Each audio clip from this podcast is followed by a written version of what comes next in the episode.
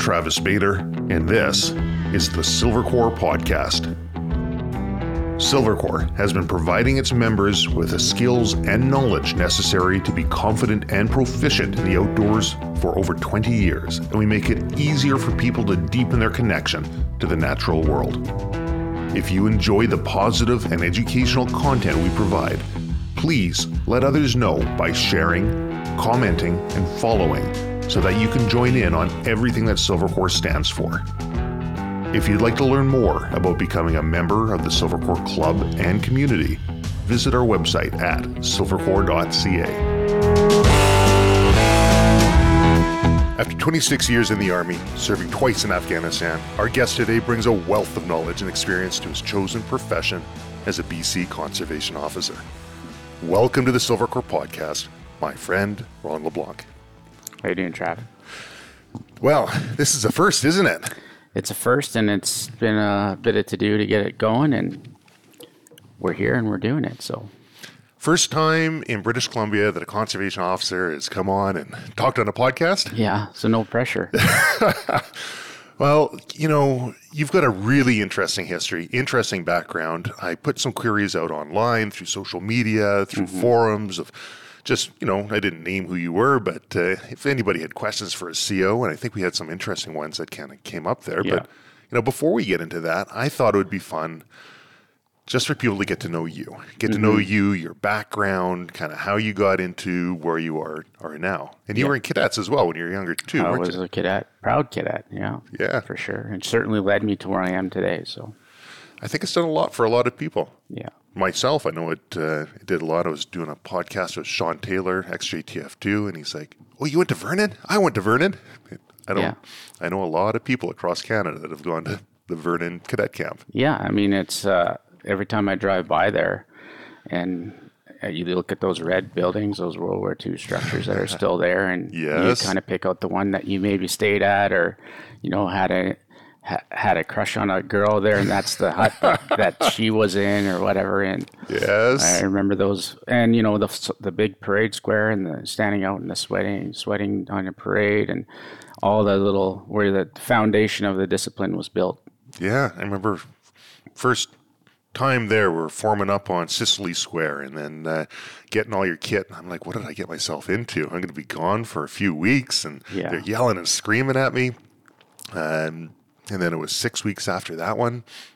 How did you get into that?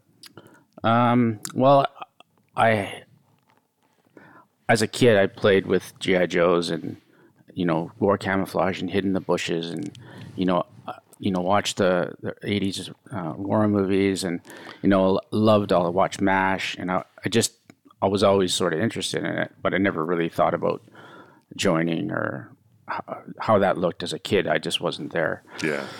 Um, but as a young First Nations kid and in, in the big city, kind of outside of my element, and I started hanging with the wrong crowd, and, and I got into trouble. Yes. Nothing serious, but enough trouble that I was told to do some community service. Mm. And uh, one of the things of community service was c- cadet corps. I did not know about what a really a cadet corps thing was, and so I...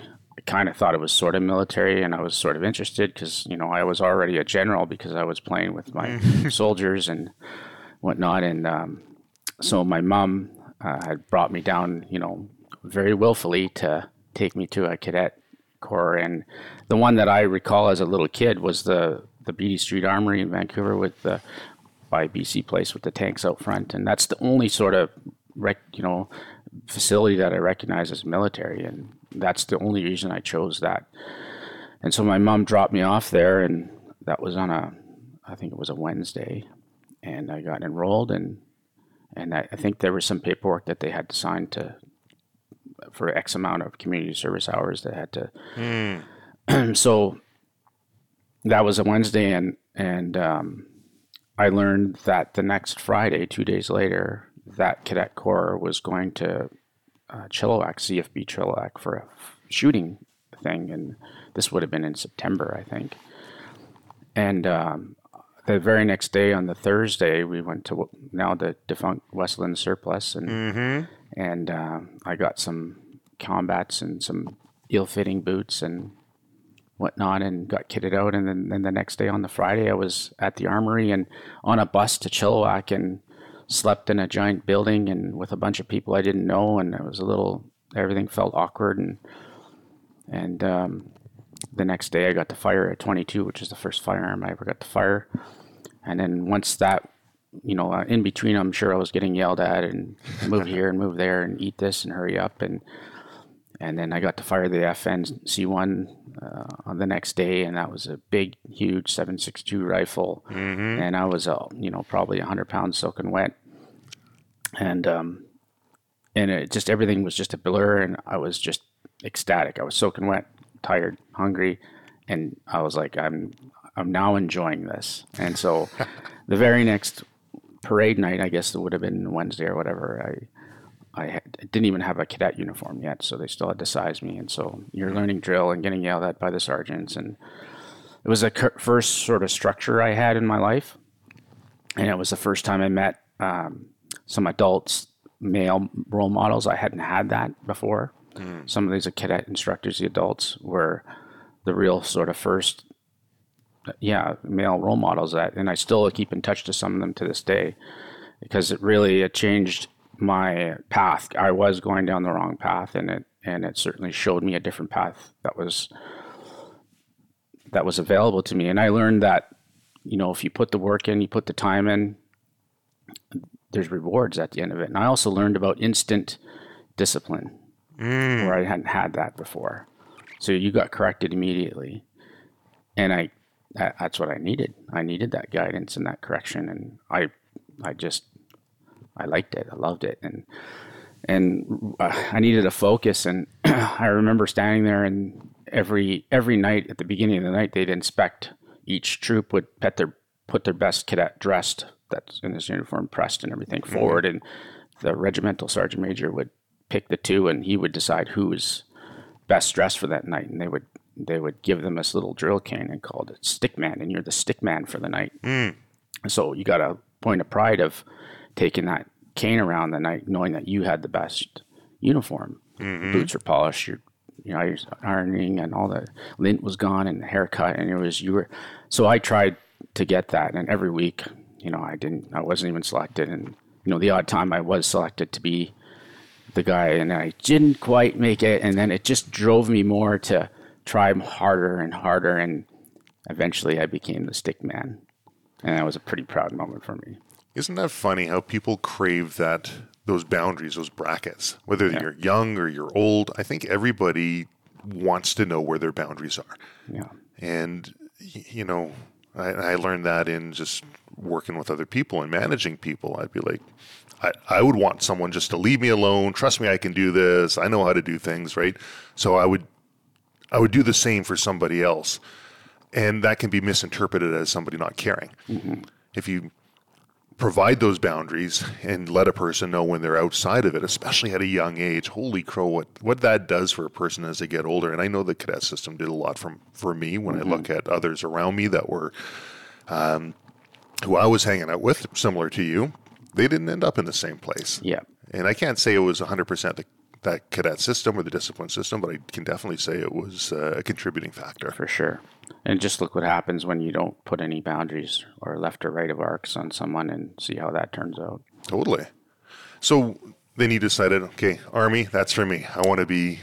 Well, I, my, my world was still small then, and I only knew about the cadets, and I kind of knew that there was a, a a regimental affiliation to a reserve unit or militia unit and the regular force units. And so I got a little bit of exposure to those guys, and every now and then they would take a deserving uh, cadet on an exercise with them. And uh, a couple of years into it, I, I happened to be one of those deserving cadets, and I got to go on an exercise with the, with the Army. And and um, that's when I realized that I, as soon as I could, I'm joining the military. Mm.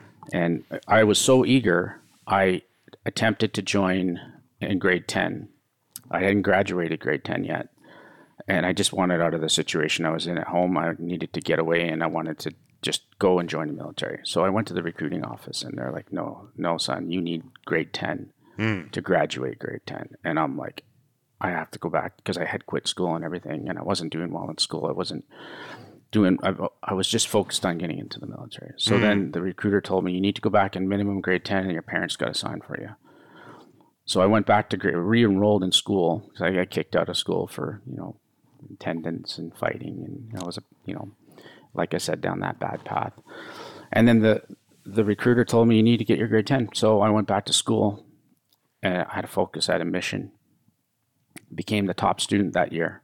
Did you really? I did. I got a, they even gave me a three hundred dollars bursary. Holy crow. And uh, I brought my mom with me to the recruiter and I had my letter of being the top student, my grade ten diploma, and I'm like, I'm joining the military. Wow. All right. And so I did. I joined the military. And I, you know, later on in life, I had to, I paid for it later because I had to get, I wanted my grade twelve and, and uh, you go to work and then after you go to night school and, and that, you know, I really should have just completed my grade twelve and then joined after. Mm. I was too eager mm. uh, to join, and but I sure paid for it. Like it was, it sucked racing home and sh- shoving food down your neck and then going to class at night. And yeah, yeah, it's a bit of work. I was lucky to go through. You know, school system wasn't uh, school's not built for everybody. Some yeah. people do really well in school. I look at my daughter; she's doing fantastic in school. Yeah. My son does great as well, and. For me, I think it was five different high schools that I ended up going to. I, yeah, I went to three. Yeah? Um, I went to Templeton, uh, Van Tech, and Britannia. Mm. Yeah, so East Van Boy. Yeah. And, yeah, I struggled in school. You know, I was the, often the only brown person in the room. And sometimes, you know, I was... Uh, I stuck up for myself. Sure. Put it that way. Yeah, I hear you. Um Well, in school, I could see that being difficult. In the in the Army, I was that ever an issue? Uh, yeah. I yeah. was often the only brown person in the room. Yeah. And I joined, when I elected to join, the Oka crisis was going on. Oh, right. And I was back home visiting um, my family in Manitoba, where I'm originally from, and, and we're from a reserve called Ebb and Flow. Mm. It's a Ojibwe reserve. And the Oka thing was in full swing. Mm. And it was I was not popular amongst my grandma and, and my uncles and aunts to join the military. But that, for whatever reason, it didn't bug me or deter me. I still wanted to join. And because I had grown up with me not being afraid of who I am, mm. I didn't think I would stand up to any challenge in the military that way as well. Mm. So it didn't, I already had been exposed to it, so I didn't care. Mm-hmm.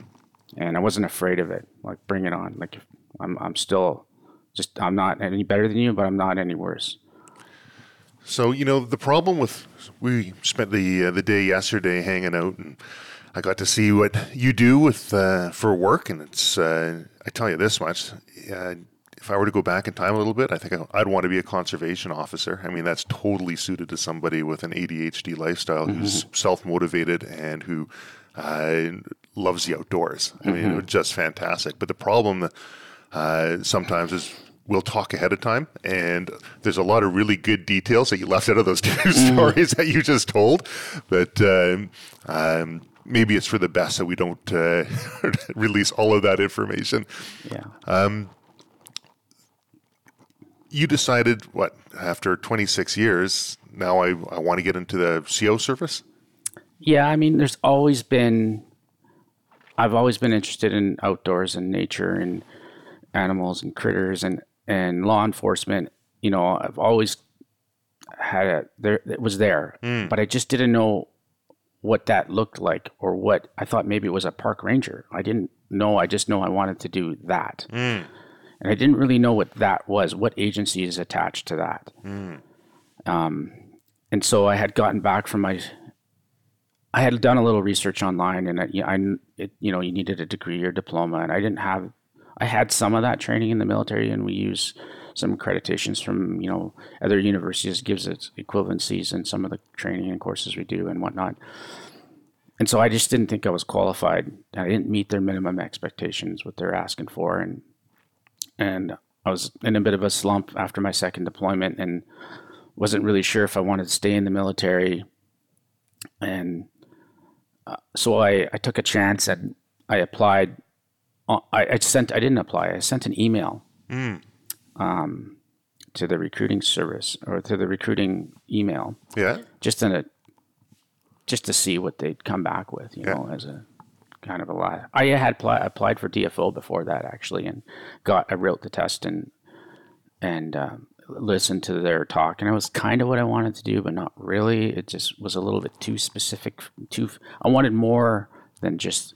I mean, the D F O are great, but I, you know, I kind of wanted something a little different than that as well. A broader spectrum. A broader, yeah. And so, anyways, I get an, I send out an email, and I get an email back, and lo and behold, the recruiting sergeant is a guy I served with in Afghanistan.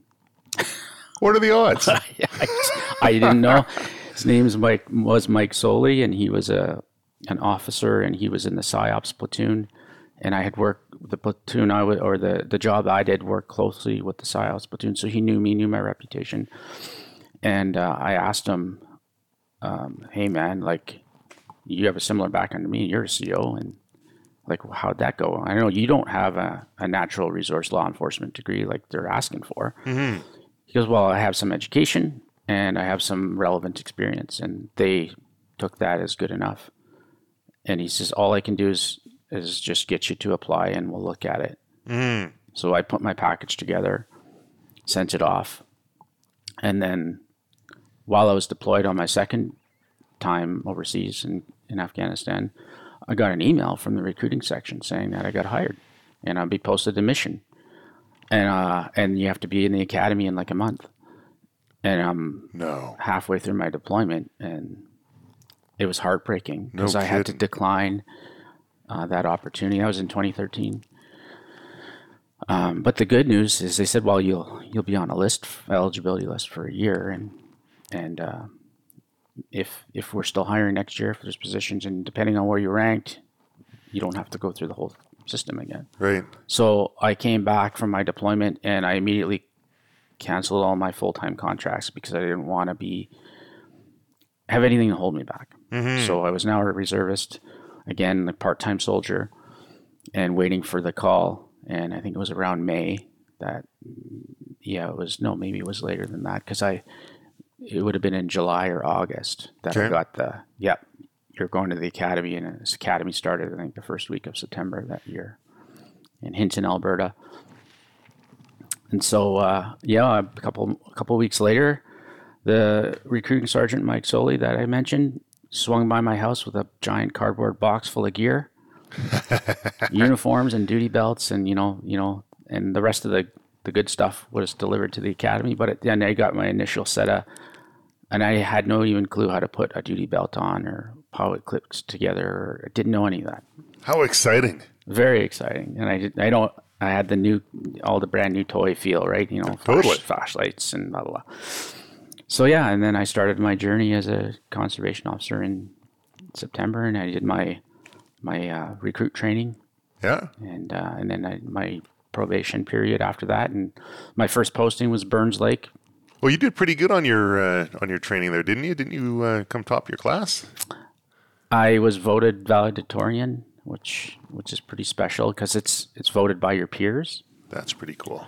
Um, I had... I was just, I was twice the age of everybody there. Mm. I was forty-one when I went through, and most people were in their early twenties. And the academy, um, all the classes that were, that I took, I, I'm not saying I'm all that, but I didn't struggle with anything. Mm. What I struggled with was my, the, the age gap with my peers. Mm. And, you know, they just had different interests and motivations than I did. Mm-hmm. Uh, it took me a really long time to get to that point in, in life to to be there, and I was so just grateful to be there. And I made a point of just every day working, doing the best I could, and doing doing as much as I could to make sure that I'm standing on the parade at the end for to receive my badge. Wow! So your first deployment when you came out of training, you're you said you're in Burns Lake there? Yeah. What was that like? Well. I knew where Burns Lake was because uh, for a stint in the military, I did a four-year uh, recruiting sergeant job in B C, and I was in a specialized recruiting unit at the time that was for diversity recruiting, and I specialized in, in First Nations and uh, getting First Nations to apply to the military.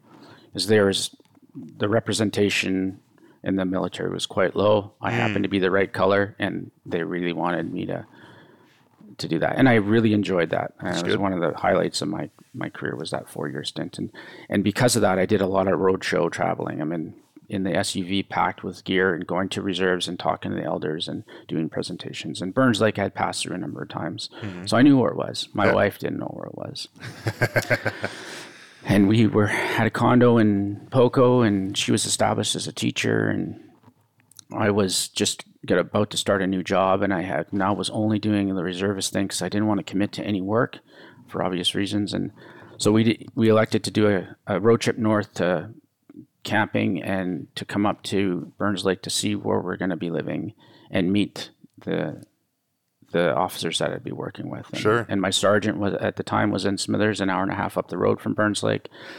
So we, we made a bit of a road trip and camping trip, and then we met my supervisor, my future supervisor, and some of the guys I was going to work with. Got to see the area, and and um, you know, next thing you know, I was at the academy, and then we're looking at trying to buy a house when we posted here, and all that fun stuff. Well, what'd your wife think of Burns Lake? Oh, it's it's small. It's a small town. It's like two thousand people. It's a rough for it's like for game warden work, amazing. Yeah. For her, she's a French immersion teacher. Uh, there is no French immersion uh, program there now, but at the time there was, and so she got a job um, teaching French immersion there at one of the at the local elementary school. So I mean, all that worked, mm. and they hired her on the spot because they really need, you know, qualified teachers there, and and so we made it. We I mean, we had a great time there. Um, we did our two-year posting there, and and then uh, I think it wasn't big enough for us. And and law enforcement in a small town has its challenges. Yeah, I was going to ask you about that at some point here. That's going to be uh, interesting. Yeah, and um, it was one of the motivating. They were going to potentially get rid of the French immersion program, so it was that for her, and she really wanted to st- teach teach the French program, and and the town was a little too small. Or I just felt I was almost trapped at home a lot of the time. Mm. Uh, you, you're off duty and you go out, people know who you are. Uh, mm. They know you're the game warden. Mm. And you're never really off duty. Uh, someone wants to talk to you about something, which is fine if they want you. But you, you just kind of want your time when it's your time. You need that to recharge. Or they would, people would, you know, I've had people come to my house when I'm not there, banging on the door, demanding I give back their seized antlers or what, or something mm. like that. And it's just not uh, a family uh, situation I, I want. And I could see that, yeah. Yeah, and it just never felt like you could truly just relax and unwind and, you know, go to the restaurant and you recognize the cook from a file that, you know. Yeah, that's got to be the joys of small-town policing, like yeah. anywhere. It's, uh, yeah, you're you're... You're going to have to be walking around with your head in a swivel. And yeah, uh, and I like to go out into the town and enjoy restaurants and, you know, all that stuff. And I just felt I was uh, was trapped in a small town like that. And so we kind of looked for an alternative posting that when it came available. And when when a, uh, when a town that we wanted maybe had come up, we would put it, we'd put a package together. And then there's there was a bit of a competition to see who gets it. And then mm. and that's and so we, we ended up moving to Williams Lake. And we did three years in Williams Lake. And then, like I said, I've been in Smithers here for about three, just over three years now.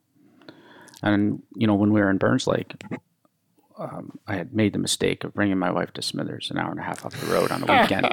yeah. And she was Whoops. upset. Why couldn't you get us posted here? Oh, it's beautiful here. Yeah, it is amazing. So I've done some hunting in the Williams Lake area, and I can imagine that there's probably a fair bit of work for a conservation officer to do up there, just based on my observations and what I've seen. That could be um, a pretty busy area. Mm-hmm. It's a population ten to twelve thousand there, plus the, there's all the surrounding communities.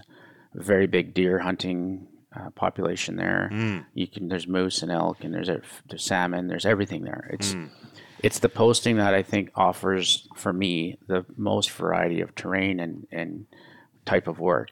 Mm. It's just, it's an amazing place to work. Mm-hmm. And uh, because it's close to Vancouver and some of the bigger centers, it's a day drive. Um, you know, a, a person from Vancouver could be up and hunting that evening. Mm-hmm. So you have a big hunter base and you have a lot of call volume because you have a lot of people. So you're hopping busy in a community like that. So, you know, I, I have some questions out here. I figured it's only right that we go through a few of these ones. Some are a little bit interesting. Uh, some I think are really good here. Uh, we had one person write in and he wanted to know, like, how do you become a conservation officer? How many conservation officers are there out there? What's the process like? Is it pretty competitive? Is it hard to get into? Yeah. What What does that look like? Um, well, for me, my the way I came to the C O service was a little unique from everybody else. Mm. The generic sort of common path into the service is essentially a, a person has to go to a, you know, there's a few colleges that offer natural resource law enforcement, V I U or Lethbridge, maybe Fleming, some others. And they do a, a, a two-year diploma or a degree in natural resource law enforcement or some sort of similar field. Mm-hmm. And then typically uh, you would do a couple years as maybe a seasonal officer somewhere, or maybe a park warden or uh, invasive species inspector or some something to get some seasonal work mm.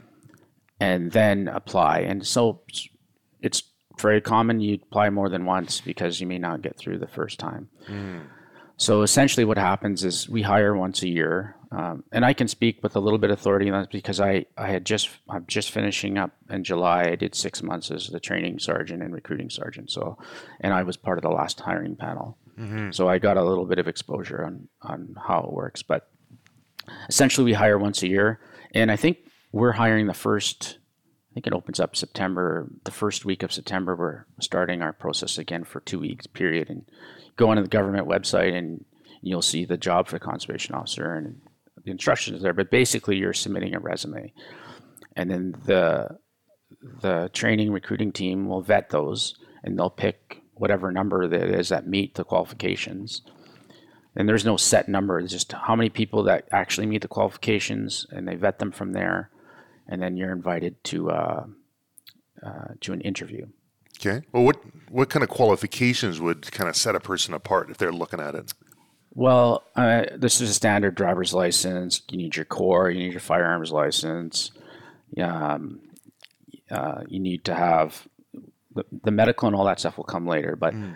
um, your first aid certificate, your W M I S, and and then some sort of proof that you've uh, are in school or have done schooling or something relevant uh, in the education side. Mm. Um, if you haven't done, like me, a natural resource background, in it, but I have some other credits from university and it tied with my military stuff, and articulating that in your ap- application may, may be enough to get you through to that interview phase. Mm.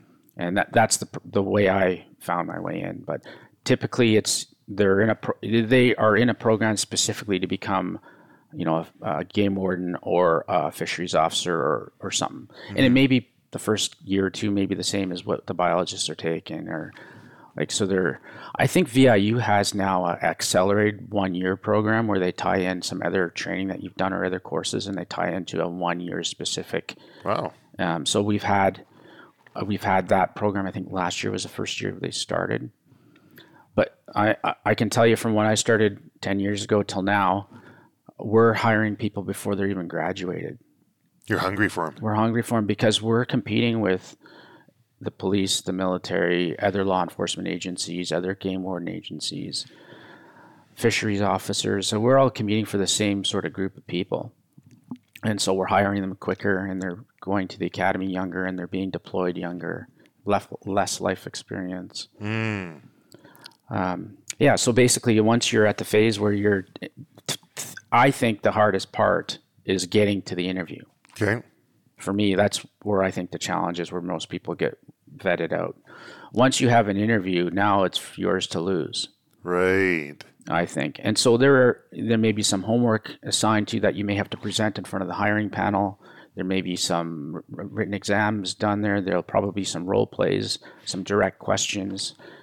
And it's all graded on by the panel. And then you're, you get a percentage assigned to you. And then once all the applicants are through, we kind of pick, well, not pick, I guess it's based on their percentages and high, high, how many positions we have. We take X amount that are through, we have the top whatever percent, yeah, and offer them a job. And and then there's the medical and psychology, psych test, and there's also uh, like a, not a lie detector test, but a digital voice stress thing and so, so background a checks. A form of a polygraph? Yeah, like a polygraph, a background. You know, it's, it's the same as what a police agency would have. It's You see psych assessment, one of those multiple choice, hundreds of questions, I those bubbles? So. I remember it was something like nine hundred questions or something like that. I remember when I was eighteen years old and I got hired by an armored car company, and that was part of the hiring process. And they do a psychological profile, and I go through there and I'm like, I want to make sure I do really good. So I'm going to remember yeah. every question, every, every answer,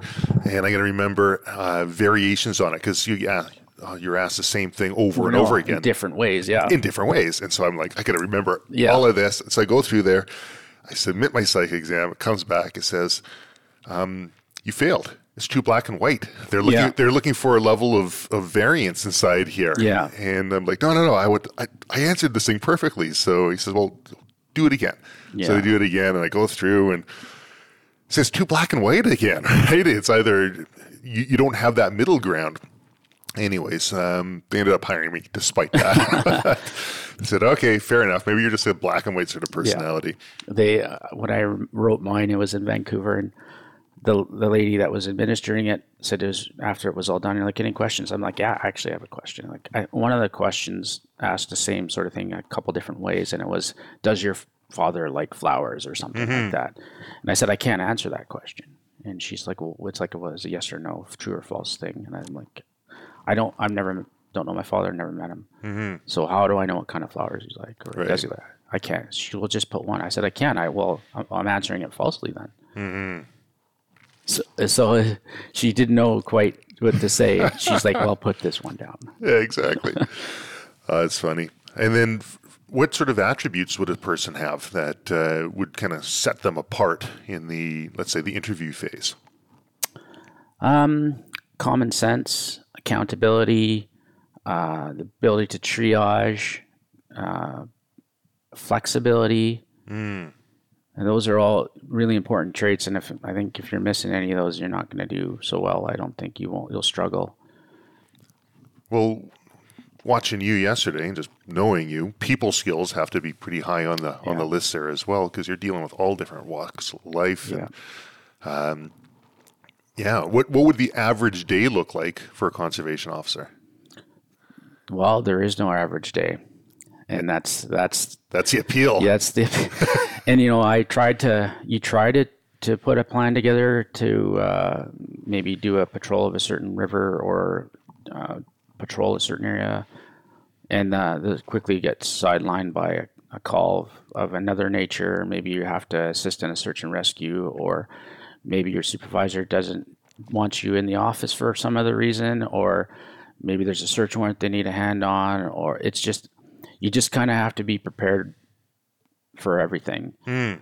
And, and then having the ability to, to realize what's important, what in your list of things that's happening right now, what is the priority priority?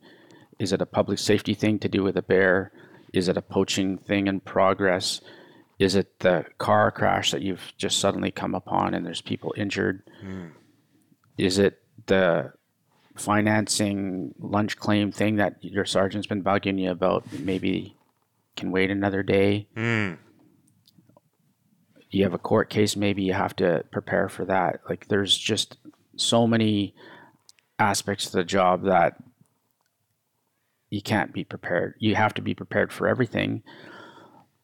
Um, and some days it actually works out. Mm-hmm. And one of the, you know, I'm going, I'm getting on the jet boat, and we're going to check anglers. And the sooner you get out of cell phone service, the better. Then the plan can stay on track. Yeah, yeah. And and uh, I think to me that's one of the appealing parts of the job, is the diversity in the job, and and of course it also depends on where you're posted, and because you know the lower layman C Os um, may be dealing with some different things than we're dealing with. And their seasons are going to be different than our seasons. Mm. They're not going to be doing caribou pa- closure patrols in the Lower Mainland, and that's a you know a thing we do here. Right. or they're not checking moose hunters in, in Victoria. Right, right. So, oh man, you guys got bears out here right now. Yeah, it's busy. Going by the oat field there, I think, what did we count? Like, Seven or eight yeah, bears there. Yeah. Just lots of bears. I mean, you're probably getting a ton of calls on those right now. Yeah, it's, it is that year that I have never had a year like this with bears, and it's just, it's a triaging of what's what's important and what needs to be actioned and what can be managed. So w- one question that came up was about the grizzly bear, because there's a moratorium on grizzly bear hunting in B C. Mm-hmm. Have you noticed or heard from other conservation officers that there's increased pressure with grizzly bears? I know some, I know we hear things from uh, Teltan and, and other places, anecdotal stories. Mm-hmm. Have you heard anything on that? Our call volume with grizzly bears, I don't think really has increased. However, I mean, talking from hunters that are doing fly-in hunts and some of the remote hunting camps are reporting more encounters with grizzly bears, yes. Mm. So let me just pull up a couple others here. Um, this one says, how do conservation officers view their position? Is it more community police role or focus on enforcement through ticketing? What's uh, what's the um, the balance? Well, I think... And a lot of these towns were posted in our smaller towns, like Smithers is only five thousand people or so. Hmm. And the locals refer to us as our conservation officer, not the conservation officer. Oh, that's cool. So that's, that's an, so you're integrated into the community. My wife's a teacher. They know her husband is a game warden. Hmm. Um, and you have to, I think have to be part of your job is volunteer. volunteering, you know, I help out with some other things around town and and just integrating into the community and showing that you're part of it, even though you may not have been born here or anything like that, that you're really trying to fit in mm. and just be available. And not that you treat the locals any different from someone that's passing through, but you know, you still got to have a a firm hand when you need to with the locals, just like anybody else, and there's no special treatment. But at the same time, realizing you still got to live in that community, it's a it's a tough balance. Well, yeah, and you've got a difficult balance here too, because your your background, Ojibwe, uh, First Nations community here in the Smithers area. I, I, how is how does that work? How do you how do you balance that? Because there's there was a number of questions that came up about First Nations hunting and what the enforcement looked like, and it's that's such a complex question because there's so many different um, bands throughout um, throughout British Columbia yeah. that, uh, uh, but they all get that that blanket First Nations uh, uh, label put on them. Yeah, yeah, and, and again, I, I'm a unique. There's a couple First Nations C Os in our outfit. And at times, I think I get ridden a little harder by the First Nations because I'm First Nations and in an enforcement role. Mm. And they look, sometimes they look at me as a traitor, mm. hurting my own people. And on the other side, they're really pap- happy and proud to see me in the job I am as First Nations. And so I get a bit of both. Mm. Um, but I also can relate to a lot of the encounters we have with First Nations. And because I've I've been there. I get it. I grew up in that environment. I understand, and I know, and I'm and I'm, I'm well versed in what the title rights are and, and traditional territories and how it all the enforcement rolls out and how that works. And and when I'm trying to explain that to some of the First Nations, they buy into it a little bit more because I'm First Nations and they right. can see it from my end. So I I am I'm able, able to step with one foot on either end of the fence in that world, mm. and you know how. We have a, a little, in B C, we have a little different enforcement uh, way of doing business with compared to, say, Alberta or Saskatchewan. And okay. we're very much, uh, First Nations can harvest in their traditional territory. And and kind of, if you, you are a status from, say, Sask- Saskatoon or something, and you're here out of season and you just shoot a moose, mm. and you still have a status card, well, we treat you no different than anybody else shooting a moose out of season. Mm. You ha- you have to be uh, from that First Nation in that traditional territory. Um, so that, that there's a little difference there with B C. We don't have all the big treaties like the prairies do. Mm-hmm. We have a small part of Treaty eight in the north. Yep. Um, but other than that, it, we don't in the rest of the province. Uniquely, we do have memorandums of understanding with some of the bands. Um, so the Niska or Gitnyaw have imp- implemented with cooperation from us, and we've drafted an enforceable memorandum of, of uh, for instance, cow, there's you can't shoot a cow moose. Mm. Um, and they'll have a draw for bull moose on their band in their traditional territory, and they'll share the list with us of who in their band is allowed to harvest a bull moose within these dates. Anybody outside of that, we're free to prosecute just like anybody else. Holy crow. And they've, and this is something they voluntarily came up with? In conjunction with us, yeah. And th- there's also in Williams Lake area and some uh, a few other places around the province, we have a memorandum. Like Williams Lake Band, uh, you can't shoot a cow moose out of season. Or, nice. um, and so, so depending on the band, it depends on a little how um, what sort of restrictions they want to place. Mm. Um, but we have a First Nations cell in our agency, and, and they sort of spearhead that effort.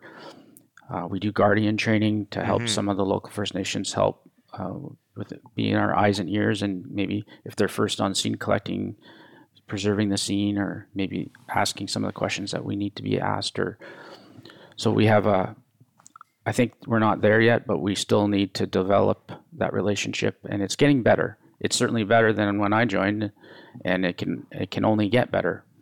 No kidding. Well, it's nice when everyone kind of recognizes the need to be able to protect the resources that we have around. Yeah. I mean, we have to work together. There's no way around it. It's, mm-hmm. We're not going to get anywhere if we're divided, and uh, we're stronger together, and, and that's, I think, how we need to move forward. Uh, another question that came up was, what are some of the most typical uh, things that you find as a conservation officer, both on the uh, the fishing side as well as on the hunting side? Like, what are the common infractions that people make, either knowingly or unknowingly? Okay, well, fishing, I mean, we're in the Skeena, and we have, you know, the Bulkley and the Maurice, and and the Kispiox, and these are some of the the most uh, well-producing salmon and steelhead fishing rivers in anywhere. It's mm-hmm. amazing. People fly from all over the world to, mm-hmm. to to fish here, and the locals enjoy it too. Mm-hmm. Um, and any stream in B C or river, you cannot have a barbed hook, mm-hmm. and that's one of the most uh, common violations. Um. The other part to that is people just not doing their, their homework before getting on a piece of piece of river, and they may not understand the regulations on that particular piece of water, and, and just thinking it's the same as a lake, and maybe not realize that you can't keep a fish under thirty centimeters or more than, say, two over fifty centimeters. Mm. Or maybe there's no retention of a particular species. Mm-hmm. So those are sort of the common ones we see, and and it can get it can be complicated when you're fishing for salmon in fresh water, because you're referring to D F O's website of what you can retain and where, mm-hmm. and then you got to overlay the B C regulations on top of that, and I get it's confusing. And if I mean for us it's confusing. There's we don't write those regulations. We have maybe a little input, and then whatever gets pumped out in the end, we got to interpret that. Right. And we hope the public interprets that too. So I know for me personally, because there's there's a lot to remember, I don't have a great memory. I have to, every time I get on a new piece of water or even an old piece of water, mm. I refresh my memory, go look at the regulations so I know what I'm talking about, I know what I'm looking for.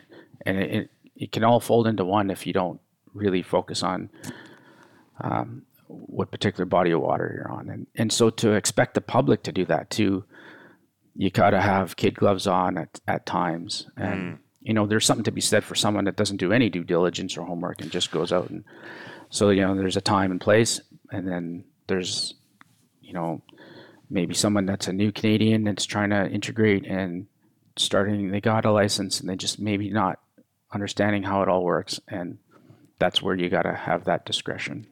What about on the hunting side? What are some of the more common things you see? Uh... Hunting out of your M U when you enter draw is like, mm. there's that game. There's, you know, a loaded firearm in your vehicle. It's a safety consideration. Yeah. You know, consuming alcohol while you're operating a vehicle or operating a firearm is a, another one, or impairment, you know, through marijuana or other substances. Mm.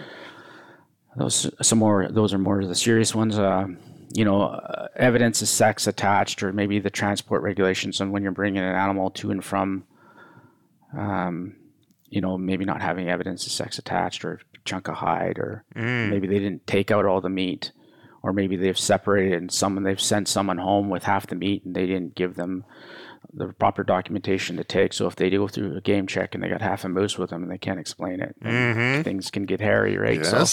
So, so there, you know, just some, those are the, some of the more common ones. And, um, but you know, a lot of that can be resolved by looking at the regulations. And if it, if, if you're having trouble understanding them, which I, I get again, cause it can be confusing, is contacting us through the website. You, you can email and that, you want to talk to your C O in Smithers area or whatever.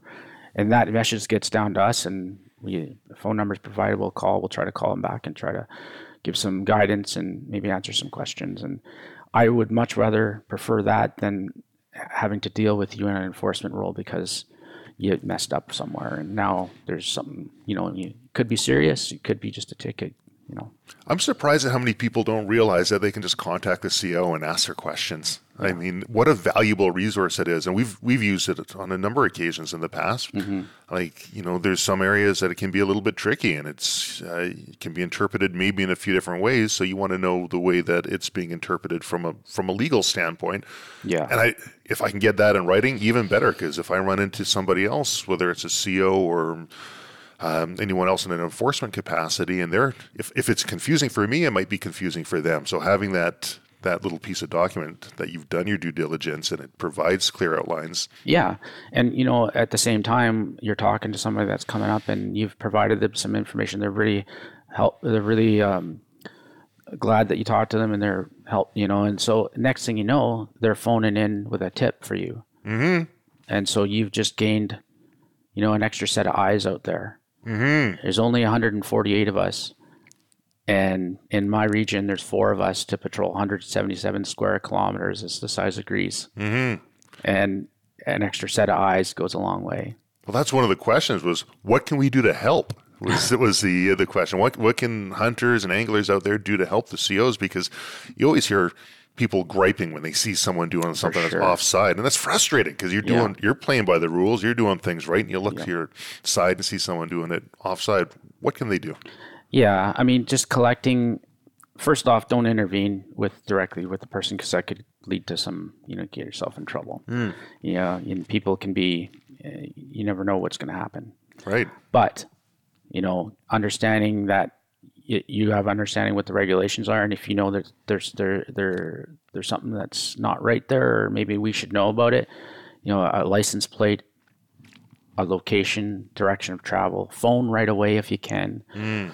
You know, finding out the next day after the person's long gone doesn't help. Mm-hmm. And you know, if obviously if you're in cell phone service and you call the R A P line. Um, it's a violation in progress. We're going to try to attend a violation in progress. If, mm. if we're able to go, we're going to go. Um, but, you know, those details, he's, you know, what what kind of truck it is with the license plate. It's headed this way. He's wearing this. This is what I observed. All that's going to become very helpful for us um, if, we can, if we're able to catch up with the person and have a chat with them. Have you been able to use third-party video or photos provided by the public to um, to actually do enforcement? For sure, yeah. Yeah, and there's other other um, technology that we're, you know, if we're able to use, like just like any other police agency, we can we can get that information or video footage or whatever. Mm. But uh, honestly, the best information we get is the the one that's closest time to the violation and from firsthand account. And then we may be asking you to provide a statement to help us with our our case should it go. Uh, Uh, in an enforcement role, enforcement action. Mm. That was one of the interesting things that uh, appeals to me if I were to be a C O is the fact that if you're building a case, you see that case all the way through from start to finish. Yeah, that's one of the cool things about our job is as a field officer, uh, you're you're starting the file and you're ending the file, and that includes gathering the evidence, taking statements, maybe doing firearms, sending it off for firearms forensics or D N A. Photographs, logging the evidence, doing your report to Crown, talking with Crown, going to court, submitting evidence, doing, uh, working with your your Crown adjudicator, your Crown lawyer, sentencing, and follow-up, and then maybe even uh, license action on the individual. Mm.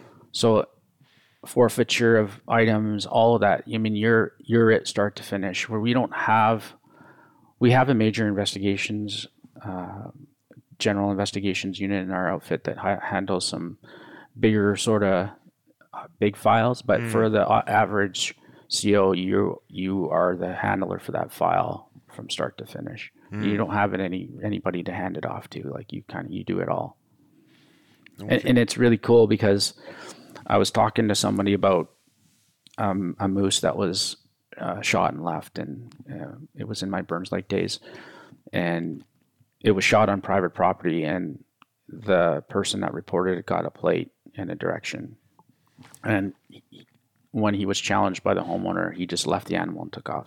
Mm. So shot and left moose is, you know, it's a it's a fairly big deal. Yeah. But, you know, there's some clues there. there you got a license plate. You can get a person. You maybe yeah. some D N A collection. Maybe a rifle casing. Um, maybe D N A if he had. Maybe you can do other things. And it's basically a murder investigation, except the victim's a moose, mm. and they're no different. And you're handling that from start to finish. You're not handing it off to the.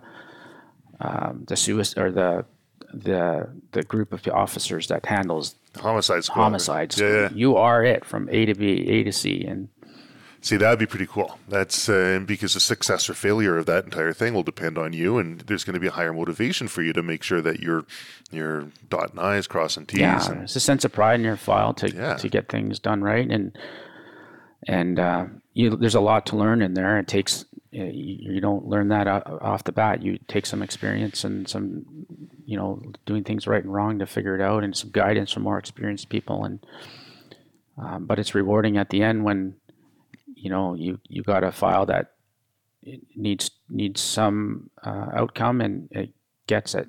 So so you have a let's say shot and left animal. Um, you go there, get.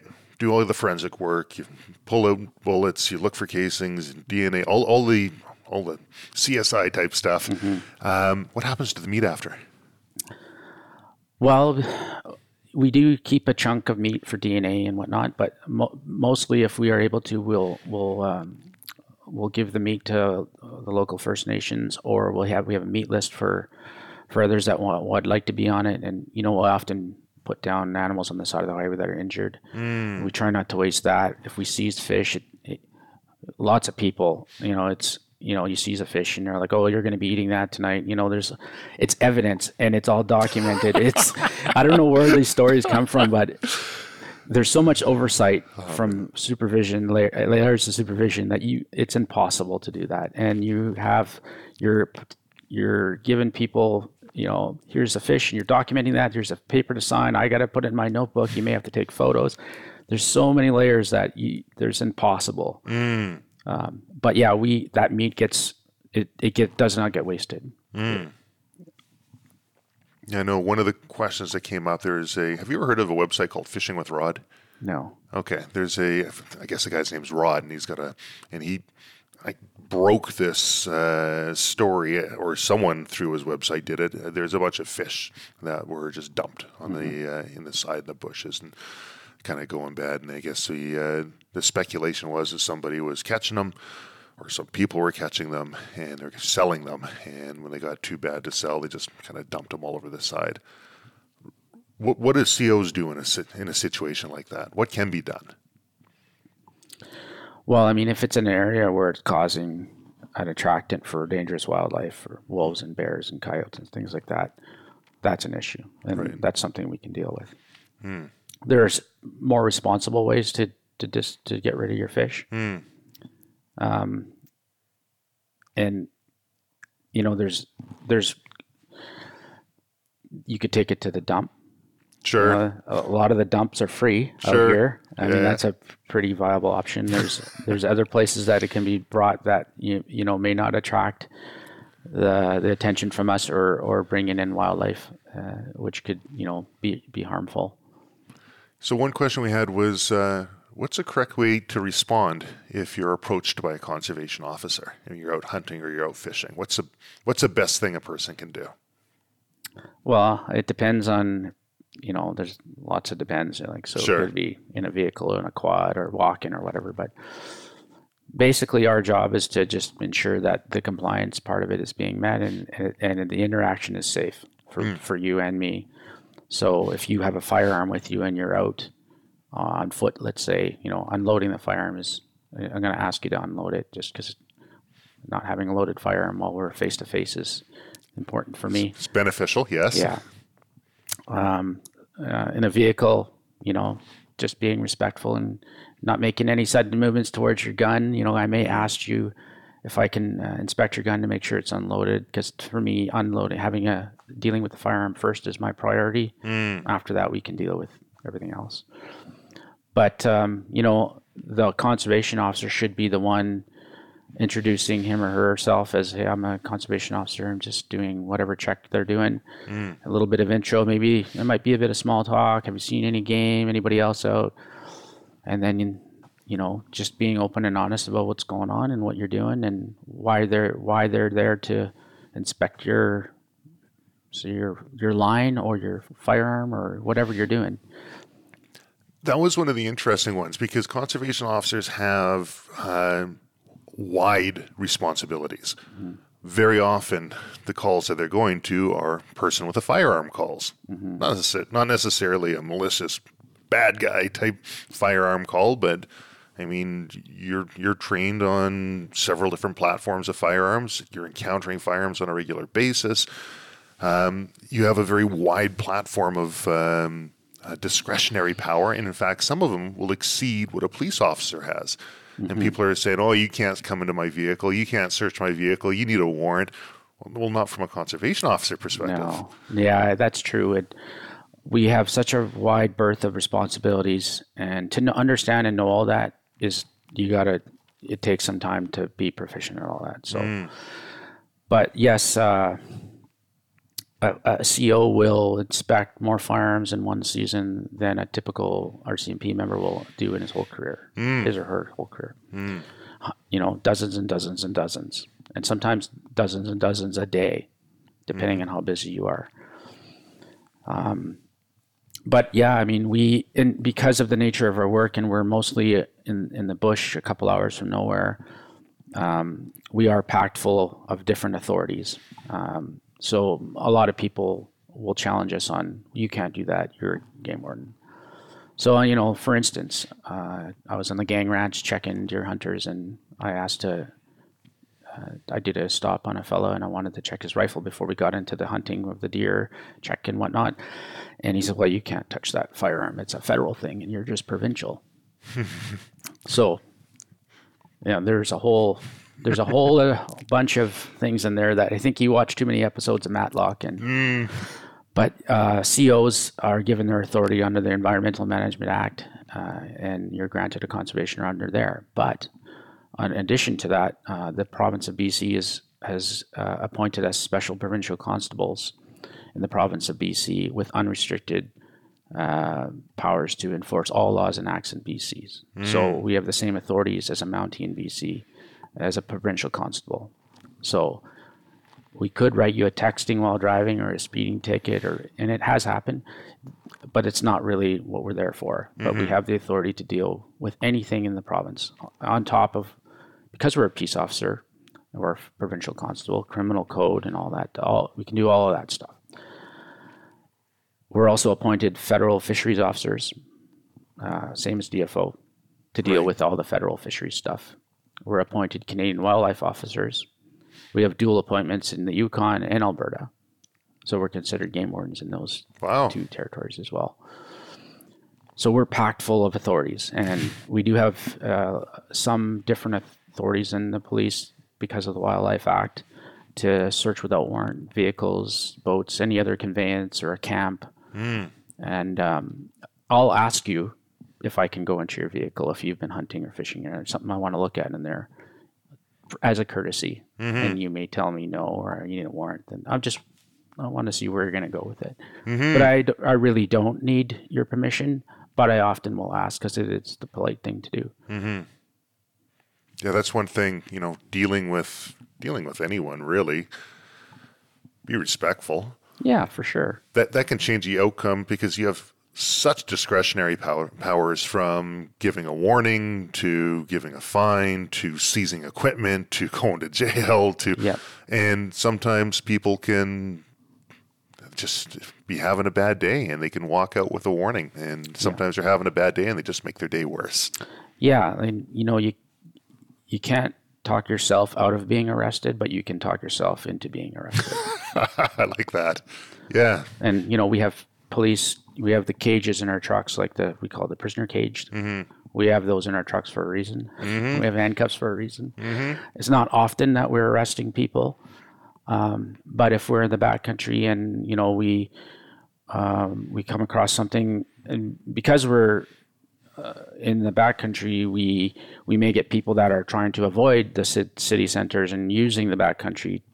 Mm. And if we run your name through our dispatch and maybe a warrant for your arrest, or there may be some other thing that is going on, and, you know, you get arrested and you get brought to the police station. And in the Wildlife Act, there there's provisions for that in the Fisheries Act. And we very rarely arrest people for a barbed hook. That does not happen, although right. it's possible. It just, it doesn't work like that. I mean, yeah. that's not what we do. But, um, you know, there's some instances where for sure, um, under the Wildlife Act, that we will put handcuffs on you and seize your truck and your boat and all that other stuff. And mm-hmm. it, I mean, really, it's got to be a, something serious enough to do that. But for the most part, depending on the interaction or what the nature of what has happened, it may result in a warning, may result in a couple of tickets, it may result having to go to court and let a judge decide. Mm. So I did a float hunt with a couple of friends at a older commercial whitewater raft that I purchased in my, my twenties because I almost drowned on the goofy little World War Two inflatable that I was using before that that I bought at a gun show, and uh, another buddy had a rowing frame for it, and we took it down the Fraser River for about a hundred kilometers, and we're just looking at the maps, and one area says whirlpools, another area says rapids, and we had we didn't really do much of a recce on on it, and it was uh, try to get some local knowledge to see if the what it would look like. But what I really thought would have been beneficial is if I could have taken a drone and flown sections where it's going to look a little trickier and just make sure it was safe to go. But I said, no, not bringing a drone on this hunt. Was that the right call? That's a very good call. Okay. That could have been a bad day for you. Yeah. So and then there's using drone while you're hunting. Mm. That, there is no ticket for that. You just go right to court. Mm. If you have a drone with you on a hunt, hunting expedition, that is a ticket or court, depending on, hmm. and you could you could lose that drone. I'd, I'd probably seize it from you mm-hmm. until we figure it out. Um, the, the the fair chase part of that with the drone, uh, it's a it's a new thing. The drones, uh, every it's so accessible now, and everybody seems to have one. And you want to bring your kids with you on a hunt, and they want to bring their drone. Leave the drone at home. Mm-hmm. What about I D? People needing I D with their fishing license, I D with their with their tags. Is that something you find a lot of people uh, gap on? Not. Yeah. I mean, I think it's been the last five years where that's been a requirement hmm. um, as part of the, the new updated system for Fish and Wildlife I D, the F I D system. Hmm. And uh, as you know, if you've encountered a C O in the last couple of years, He he or she would have asked you for I D, and they ha- we have an app on our phone that we can use in and out of cell phone service that brings out some basic data about what your residency is, what kind of tags you have, what your draw is, et cetera. Mm. And eventually, the, the goal is to migrate the fishing license into that as well. I'm not sure how they're going to figure out with uh, documenting Chinook and Steelhead with writing it on the paper, but right. So uh, I don't know how that's going to work. But in the meantime, um, you produce your I D, and we can pull up all your data. Fishing as well, no different. It's it's an authorization. You have to have your I D for fishing, mm. and um, it's to it's to prepare to go to that paperless side. Mm. But either way, it's it's a regulated activity. You need a piece of I D with you to prove who you are. Um, in the past, it, you know, it's just too easy to go print off your fishing license and borrow your friends. And right, right. So, yeah, the residency game as well. and it can, it can be pri- quite pricey to buy a non-resident license. And if you're from Ontario and your brother has a house here, it's too easy. Yeah, I could see that. Let's see what other questions we have. Um, one person was asking about uh, Métis, and there's a... He says, it's their understanding that Métis have federal migratory bird rights, but not provincial hunting rights. Is that correct?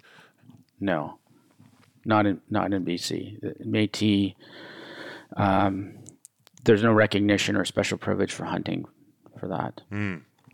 So make sure that they have all of their correct licenses. Yeah. Um, it's an interesting one. I don't even know if it's something that you can comment on, but... Uh, How can hunters provide more support on a political level to conservation officers? Oh, wow. That's a one for off topic, offline. Yeah. But uh, it's a good question. And, um, you know, we're, what I can say is, you know, we're, our our numbers are less than one hundred fifty, and that those haven't increased in, in a while. And our, our workload has increased. Our authorities of what we're we're enforcing, uh, different, more mandates, more hunting uh, population. The cities are growing, the call volume's growing.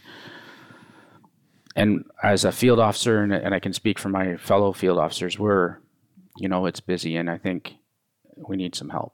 Mm-hmm. Okay, enough said.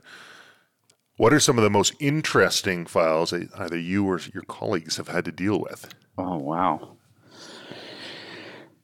Um, some of them are still ongoing, so I can't speak to them because they're still sure. before the courts. But um, I've been, I think some of the the sort of funny ones are like the problem wildlife ones, where you're interacting with with critters, and it's kind of the moments you hope nobody's watching, sort of thing. Yeah. And uh, oh, geez, I had one where I'm just remembering this. So.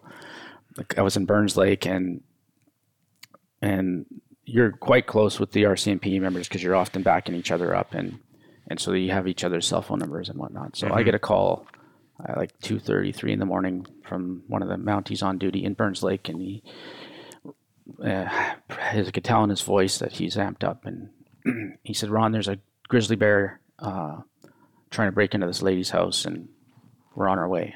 And I'm like, "Okay, I'm getting dressed." And it was an address kind of halfway to between me and where they were, so mm. right, right on the highway, Highway sixteen. So I I raced down there, and I pull into the the the yard, and the Mounties are waving their arms at me. "Oh no, no, it's okay." Sort of, sort of, just we can step it down a little bit. Okay, okay. I, I jump out of the truck, and I'm like, "What's going on?" It's like, "Oh, it's not, it's not a grizzly bear. It's." She said she saw a grizzly bear the other day in Hurl in Iraq, and assumed, but it, it's not. It's a it's a it's a young calf moose. This is like last early June, like first or second day of June. And Mama's on the other side of the fence, and Baby's on this side, and Mama's freaking out because Baby can't figure out how to get through the fence. And so I'm like, okay, well, all we got to do is take the calf and put her on the other side of the fence, and problem solved. Sounds easy. Yes, it does. So I walk up to the to the two Mounties, and I'm like, "Your job is to keep her from stomping me. Hmm. I'm not afraid of the Taliban. I'm not afraid of Al Qaeda. You know what I'm afraid of? Cow moose, because they're dangerous." Oh yeah. So uh, I go over to this little guy, and he's a couple days old. It's just tiny. It's all wobbly, and and I give it a little poke with my foot to try to get the maybe shoe out. Mm-hmm. Fence, fenced area. Give it a poke, give it a poke, and it doesn't move. Third, I, third time I give it a poke, it stands up on all fours and lets out this little moose calf, mm-hmm. and puts its heads down and charges towards me. Oh. It headbutts me right in the the nuts. yeah. yeah. So I get bent over. I fall. I'm kind of bent over, and then all I feel is. Oh, As come it, on. It's hoofing me on my body armor. Oh, come and, on. And I look over at the two cops, and they're pointing and laughing. Ah, as the little guy runs off into the corner of the yard. And I'm bent over and I say, look, I just need a minute. I just need, he got me. He really got me. And so they just are laughing their guts out. The oh, yeah. homeowner is standing on her, on the porch and kind of like, what, what is going on here? So I'm the expert, right? I show mm. up and I'm, I'm out of commission. I need a few minutes. So I can hear mama on the other side of the fence still, and their cops are trying to get themselves together. And so I'm like, okay, I got to go and find this guy and shoot him out of here now. So mm. I, I walk over, I get myself and I walk, kind of start walking. And I find this like barbecue grate kind of thing on the ground. Mm. And I pick it up and I put it over my bits. A little bit of protection now because he's dangerous. You're learning. Hit, fool me once, right? Yeah. So uh, I start walking over towards him and I get close to him and I'm sort of gesturing him with this fence to try to get him to run, and he gets it. He starts running as gangly as he can towards the front fence, which is perfect. He's going, he's going. I'm watching, and and there's two police cars there, their headlights on, sort of right where he's running, mm. and he's running for them. He's running for them, and then I hear the bang. Oh, come on. It hits his head on the bull bar of the police car. Ding! And it falls over and it's shaking and its yeah. legs are vibrating. And then I hear the homer, oh my God, oh my God. And I'm like, oh crap. Hmm. So I run over and I pick this little guy up and he's out. He hmm. knocked himself out. Hmm. I pick him up and this is my chance to grab him and take him out of the... So I take him and I run him out to the gate quickly before mama comes, and I put him down and I run back in and close the gate. And I'm still hurting from oh, yeah. my previous injury. And I'm watching the little guy and and he's starting to come to, and he's mama comes around and she's standing basically over top of him, and takes a couple minutes and baby stands up and shakes his head and they run off into the woods. Uh, so... Yeah, and then I get home at like probably like four in the morning or something, and get back in the bed. And my wife's like, "How'd it go?" I'm like, "I don't want to talk about it." uh, if only there was a camera on that at the time, eh? Yeah, like you know, there's uh, there was witnesses on that one, and but you know, things like that. That's funny. Um, here's a question: the people. Uh, did I... This is what deterrence of conservation officers see as effective against illegal bear and unlicensed harvesting of wildlife. Not not really the most be- well put together sentence, but uh, um, and, and is that a big thing? I mean, we we always hear about it, illegal bear harvest, and uh, is that? Yeah, it's not as common as it used to. I mean, when the grizzly bear hunt uh, was on, you know, we probably saw more of that, but mm. it's illegal to bait bears. Uh, in B C, um, you know, so it could create them. It could create us. People will bait deer, and then the bear also like the food that the deer are eating, corn or whatever. Mm, mm-hmm. So I mean, there's there's that, mm. but um, it's not a common. At least up here, it's not a common. I mean, so many bears. I mean, you don't have to drive very far to bump into one. No, you don't. The the need to bait them is I don't find is there. Mm. So here's a couple of interesting ones. I can probably answer a few of these ones, but we'll ask them anyways. Uh, do you guys really get M P fives, or is that a myth? Or is that a fishing game? Or is that the fishing game dudes? I've never handled an M P five, whether in the Army or the C O service. No, that's, uh, I don't know. Or that's probably a U S game warden show or something. So what are you guys handling? Um, we carry automatic pistol Glocks uh, yeah. as a service pistol. We have uh, twenty-twos, uh, shotguns, uh, a three oh eight patrol rifle, and we carry tranquilizer uh, guns. So Glock twenty-two or twenty-two caliber? It's a Glock twenty-two forty cal. Right, okay. I didn't know when he said twenty-twos after Sorry. that. Yeah, no problem. Um, I was gonna say, that's interesting. twenty-twos, what do you what do you use in the twenty-twos for? That, small game like coyotes or... You know, uh, it, it's it's a it's an easier caliber for smaller mammals, and it just gives you more options. There's more tools in the toolbox, and mm-hmm. you know that's that's one of the cool things about our agency. And I've had the opportunity to work with other agencies. And when you go through recruit training, you go through with other uh, Alberta, Saskatchewan, Manitoba, Yukon, and uh, um, Alberta. Yeah, so there's different agencies, and you get to see what they're used for equipment, what kind, how they're kitted out. Um, and so you have to, oh, that's good, I like that, or I don't like that. And so we, I think B C's set up quite well with their equipment, and um, not a lot of complaints with the gear we have. I mean, you guys got some good gear. Some, some great gear. And I'm on the uniform committee, so we're always looking for new and better equipment mm. that's lighter, that's more effective, that's easier to use. We use a lot of technical gear, uh, thermal imagers, you know, uh, metal detectors, drones, mm.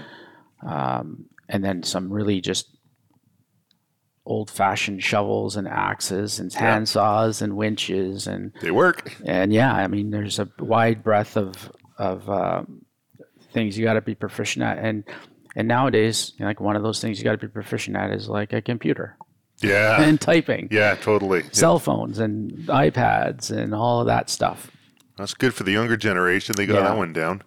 Um, how often do you find yourself having to um, uh, you're out of town and maybe have to divvy up somewhere? Are you, does that happen often? You're getting broken down, stuck?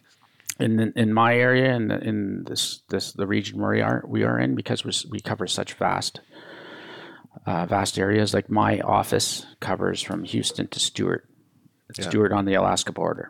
That's a pretty good yeah. area. So it's a four and a half hour, five hour drive from Smithers. If I'm in Houston and I get a call to be in Stewart, that's five and a half, six hour drive. Mm. And that's before you deal with whatever you have to deal with. Mm-hmm. Then you deal with that, and you might as well just spend the night there. Mm-hmm. Um, or if, say, if it's full like this time of year with tourists, there's nowhere to sleep, maybe you can sleep at one of the Mounties' houses or at the detachment. Mm-hmm. Maybe you sleep in your tent that night. Mm-hmm. You know, we just, our truck, our, up here, our trucks are equipped to kind of spend the night somewhere. You know, if something happens at the bush, out in the bush, and you have to head out there at eleven o'clock, and it may be till five in the morning till you're done. Maybe it's a grizzly bear mauling, or maybe it's an investigation that needs attention, and you just you just have to be prepared to be there. Mm. Whether it be minus thirty or plus thirty-five, like you have to have all your gear ready to go all the time. And, you know, you're on patrol in your truck and you have something in mind to go do, and mm-hmm. you may be pulled away from doing that or come across something, and you just have to be able to switch gears and, and deal with it. So here's something you'd probably know. Um, you got to work with your hands a heck of a lot as a C O. Mm-hmm. minus thirty. What are you using to keep your mitts warm? Oh, geez. Well, obviously try to wear gloves as much as you can, and then sticking your arms under your hand, under yeah. your armpits. But I've I've jammed my hands in guts of moose to keep them warm. You know, I thought about doing the, the Star Wars thing uh, and climb into one. Right, right. But yeah, I mean, the, you, you know, I, I've seen them overnight come back the next morning to that same carcass, and it's still warm inside. Yeah. Yeah. yeah that's a uh, well, that's a good lesson for hunters. Too. Yeah, get, get take the guts out. Right yes, absolutely. Um, I don't know how to answer this one. I don't think you will either, but... Uh, Which government agency is starting all these fires? Oh God! have you uh, have you seen the uh, the conspiracy stuff about uh, conductive en- energy weapons? No. Okay. Apparently, the color blue. That's color uh, blue. Well, we used to have blue uniforms, but they're black now. Okay. Yeah, yeah. No, they say color blue. If you look at uh, some of these places where these fires, and there's like blue umbrellas are still up, or blue cars are there, and apparently Oprah's painting her house blue. Like all these. It's on the sixty-six point six hertz spectrum. So if you have blue, there's no fires? Yeah, the conductive energy wa- weapon will uh, bypass your... Uh, oh, okay. Well, that's uh, I've been unlucky then. yeah. Um, how lenient will they be with someone who accidentally breaks the rules? Will it be a rough time? Accidentally breaks the rules. So is that someone that has done something and reports it, or is that... we check somebody and re- they realize that they've done something wrong, and we sort of educate them in, on the spot that this is an infraction. Good distinction. Let's say somebody reports, self-reports. Okay. So there's a common one is, uh, say, a four-point mule deer season. Mm. Someone shoots a three-point. Mm. Self-reports. Immediately does what they're supposed to. Their call, C O, take the guts out, so you're not wasting the animal, because it's they're definitely not going to be able to keep it. Mm-hmm. Um, we we will attend and take a statement, and we'll base that on uh, due diligence of the hunter. So How long did that guy stare at that animal? Did he shoot right away as soon as he saw horns, or did he spend some time and do his homework? Maybe he shot at a four point and hit the three point. Mm. Um, maybe it passed through an animal. Um, maybe he hasn't had a whole lot of hunting deer experience, or maybe he's a seasoned hunter and still was a little too eager on the trigger. Mm. All of these things play into our discretion. And that's, we don't have a ticket quota. Mm. People ask, what's your, we don't have that. There is no ticket quota. Nobody's ever told me you will write this many tickets. Mm. There'd probably be some questions if you write none. Sure. I can imagine that. Yeah. But we don't have a ticket quota. So we'll base all of that on the circumstances, uh, what occurred, and then, you know, it, it could be a warning. It could be a violation ticket. That that animal is going to be seized. Uh, your your tag is still going to be punched. Mm. But, you know, if you don't report it and we somehow get wind of it, and, and it's going to be a very different outcome than if you self-report. Mm-hmm. Yeah, I can imagine. Yeah. If you could change any law or deterrent, what would you do to lower poaching incidents? Lower, po- I think more education to the hunting, pop- hunting and fishing population. Um,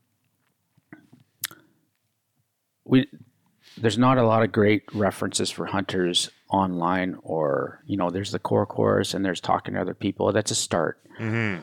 Uh, calling a C O, getting more information, maybe joining a forum, maybe joining a hunting group or a game club. That's a start. But I think the government could do better in terms of helping educate hunters. Mm. Uh, so there's courses that you have to take to go and hunt. Mm-hmm. But anybody can just go online and buy a fishing license. I know. I, and then you're just hope for the best and see what happens. Mm-hmm. And uh, fishing is very highly regulated. And depending on the body of water you're on and the type of species you're you're targeting, there's a lot there. Mm-hmm. And, and to, uh, you know, maybe a little bit of training or some more education on the fishing side might, you know, an ounce of prevention sort of thing. Yeah, I think that'd be good. Yeah. I mean, it's called a Fish and Wildlife I D. Yeah. That kind of makes sense. So I don't know if there's some appetite to integrate some, have a separate fishing or maybe integrate that into the hunting, or, you know. Honestly, I think having a uh, just basic, because like your hunting course, your core course teaches you how to be safe, teaches you how to be legal. Mm-hmm. Um, those are the big things. It doesn't teach you how to hunt. Yeah. Um, I mean, people can read the synopsis and try and extrapolate, but there, there's so much to hunting, all the different types of species out there. Yeah. You know, and, you know, there's identification in, in the core about yep. animals. So fish, salmon especially, people can get that confused.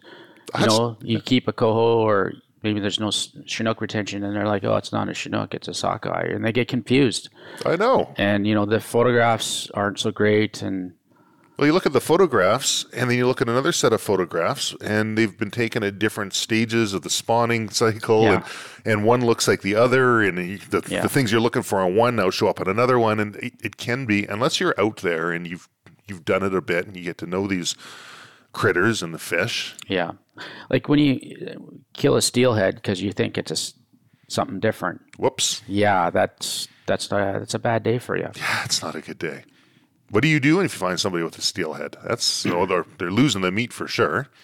Yeah, there's there's some it it can it definitely is a it's a serious offense because of the there is no retention of steelhead here. Can First Nation keep steelhead? Yeah, on on their yeah. on their land, traditional territory. Traditional yeah. territory. Okay, for sure. Did, does that happen? It does happen, but they also recognize that the species is not doing as well as it should, and yeah, and so I mean they're working with us a lot to educate their own members on on um, what should be harvested and what shouldn't. Mm. I mean they they they do have a big uh, uh, sockeye fishery here that members can get sockeye from mm. through the D F O facility and the cooperation with with. Uh, The different bands here, they so there's enough salmon to go around mm-hmm. for the band here. So, okay, is there anything that we should be talking about? You think that we haven't covered so far? Um. Well, I'd like to maybe talk a little bit about the process for a conservation officer and their training, like what they are, what the training's like, and what they're, what they have to go through to get to the point where you're now seeing this officer in the middle of nowhere talking to you. There's a lot of training and checks and balances that that person has to go through to get to that point. Totally. Very different from how it was twenty years ago. Yeah. And it's very regimented now, and it's it's it's uh, it's different from you, some of these guys that have been around a long time. You used to t- talk to them about what their training was like. It has it has improved. Um, and and now we go through an academy called Western Conservation Law Enforcement Academy. Mm. And it's, like I said, it's an academy, uh, recruit academy, just like, say, R C M P Depot, mm-hmm. but for game wardens. And it's in Western Canada. And ourselves, Alberta, Manitoba, Saskatchewan, Yukon, we all joined together to do one academy. And it's just, we only may have ten or fifteen recruits each, but when you jam them all together, you got a troop. Mm-hmm. We share resources and instructors. Uh, we come together and we provide our own perspectives on uh, and expertise on, on the academy. And so a, a recruit will show up and, you know, the first couple of days it's drill and getting yelled at and push-ups and running and, you know, the pair and all yeah. that stuff. So that's no different. And then it's then it's a series of courses, off-road driving course, boating course, problem wildlife course, tranquilizing course, uh, defensive tactics, cool. firearms, long arms, investigative uh, techniques, how to trap wildlife, uh, uh, f- swift water rescue, um, O R V, tra- how to back up a trailer. Like that's a good one. Yeah, like, I know a lot know, of people who should take that course. yeah, um, and that's just so. There's, I'm sure there's more than that. Uh, first aid, and blah, so it's a bunch yeah. of stuff jammed in there, and it's sixteen weeks, four months long, and it's. Basically, it's just a tip. It's just the tip of the spear. It's mm. just the start. The real training is when they get back uh, to their jurisdiction. So B C is very different than the other provinces in terms of how we get secondary approval from Crown before those charges get approved. Mm. Other provinces don't have that. We have that extra layer of uh, of approval. Mm-hmm. And then B C is unique in different ways in terms of our law. Mm-hmm. And our authorities, you know, they may have different authorities than us. So they got to learn some of that when they graduate from that academy. Then they meet their field trainer, and then they do a minimum a year. It could be longer, but it's a minimum a year you're attached to the hip wow. to an experienced officer. And there's a book that you have to, you know, get through that kind of gives you the guidance of what we want to see you uh, get exposed to. And it may not all, all be done in that area. You may have to go to other parts of the province to get that experience. Uh, for instance, like moose and big critters are not going to be done in Vancouver Island. Right. May, but they have elk and... Yeah. You know. So, you know, it, it, minimum a year, do, do that. And and me personally, I think uh, you're not really understanding a fair grasp of it until five years in. That long, eh? Yeah. There's just so much There's to so it. There's so much. I mean, you, you can get people that maybe are book smart or whatever, but to get the experience, to be in the trenches, you know, five years, I think, to be, you're, you're now you kind of feeling comfortable with the scenarios and how, you know, they're, you're always going to be stumped. I mean, you'll be at a gas station and someone will walk up to you and ask you a question. You're like, I, I actually have to look that up. I'm not sure. Mm-hmm. You know, people expect us to know everything, but we don't.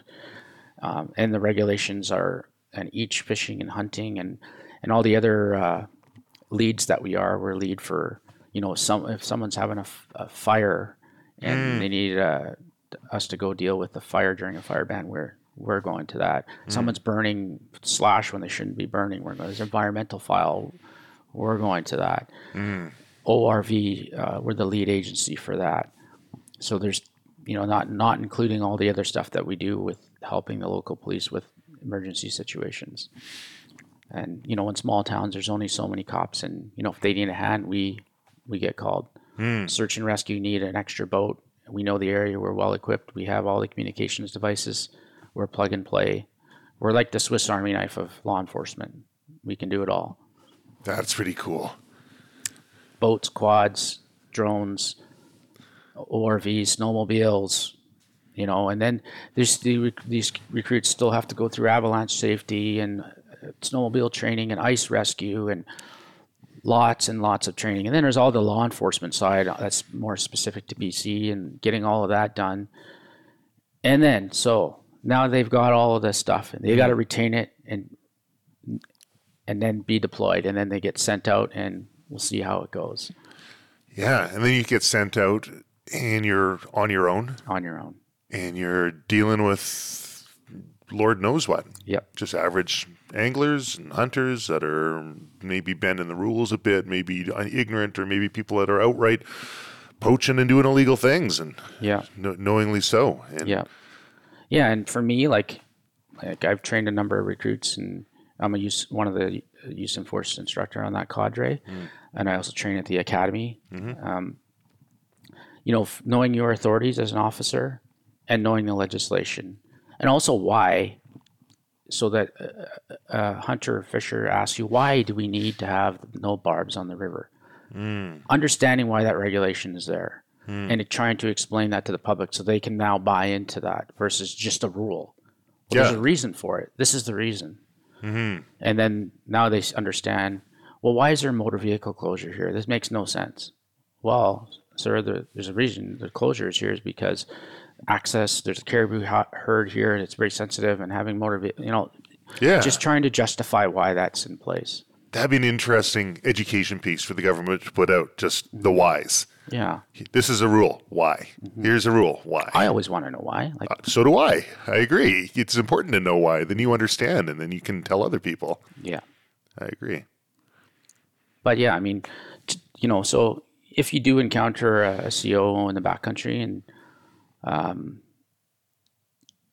for me, this, I'm speaking from my perspective, mm. is honesty goes a long way. And the minute you lied to me, my discretion goes away. Yeah. I have a lot of discretion, and we have the ability to practice that discretion. Mm. Um, and if you're open and honest, you know, we're going to work with the person. I don't have any patience for somebody who's dishonest. Yeah. I, I should imagine other people are like that. Yeah. I, I, I'm too old, man. I, I've been around, I, been there and done that with previous life, and sure. I I don't play the drama thing. Uh, I'm pretty straightforward. Yeah, I'd much rather someone just keep their mouth shut than yeah. lie to me. Yeah. But, um, well, Ron, thank you very much. That was uh, some interesting questions from the public that came up there. I know there's some really interesting stories that are probably not for public consumption, but they were a lot of fun. Really enjoyed going out with you yesterday. That was uh, it was neat to see what you do, what a day in the life of a C O looks like, and um, I can see why the people here in Smithers say this is our conservation officer and not the conservation mm-hmm. officer. Thank you for, so much for being on the well, Silvercore. Thanks for Club. Having me. It's been awesome, and we'll see if there's appetite to do it again and go from there. I love it.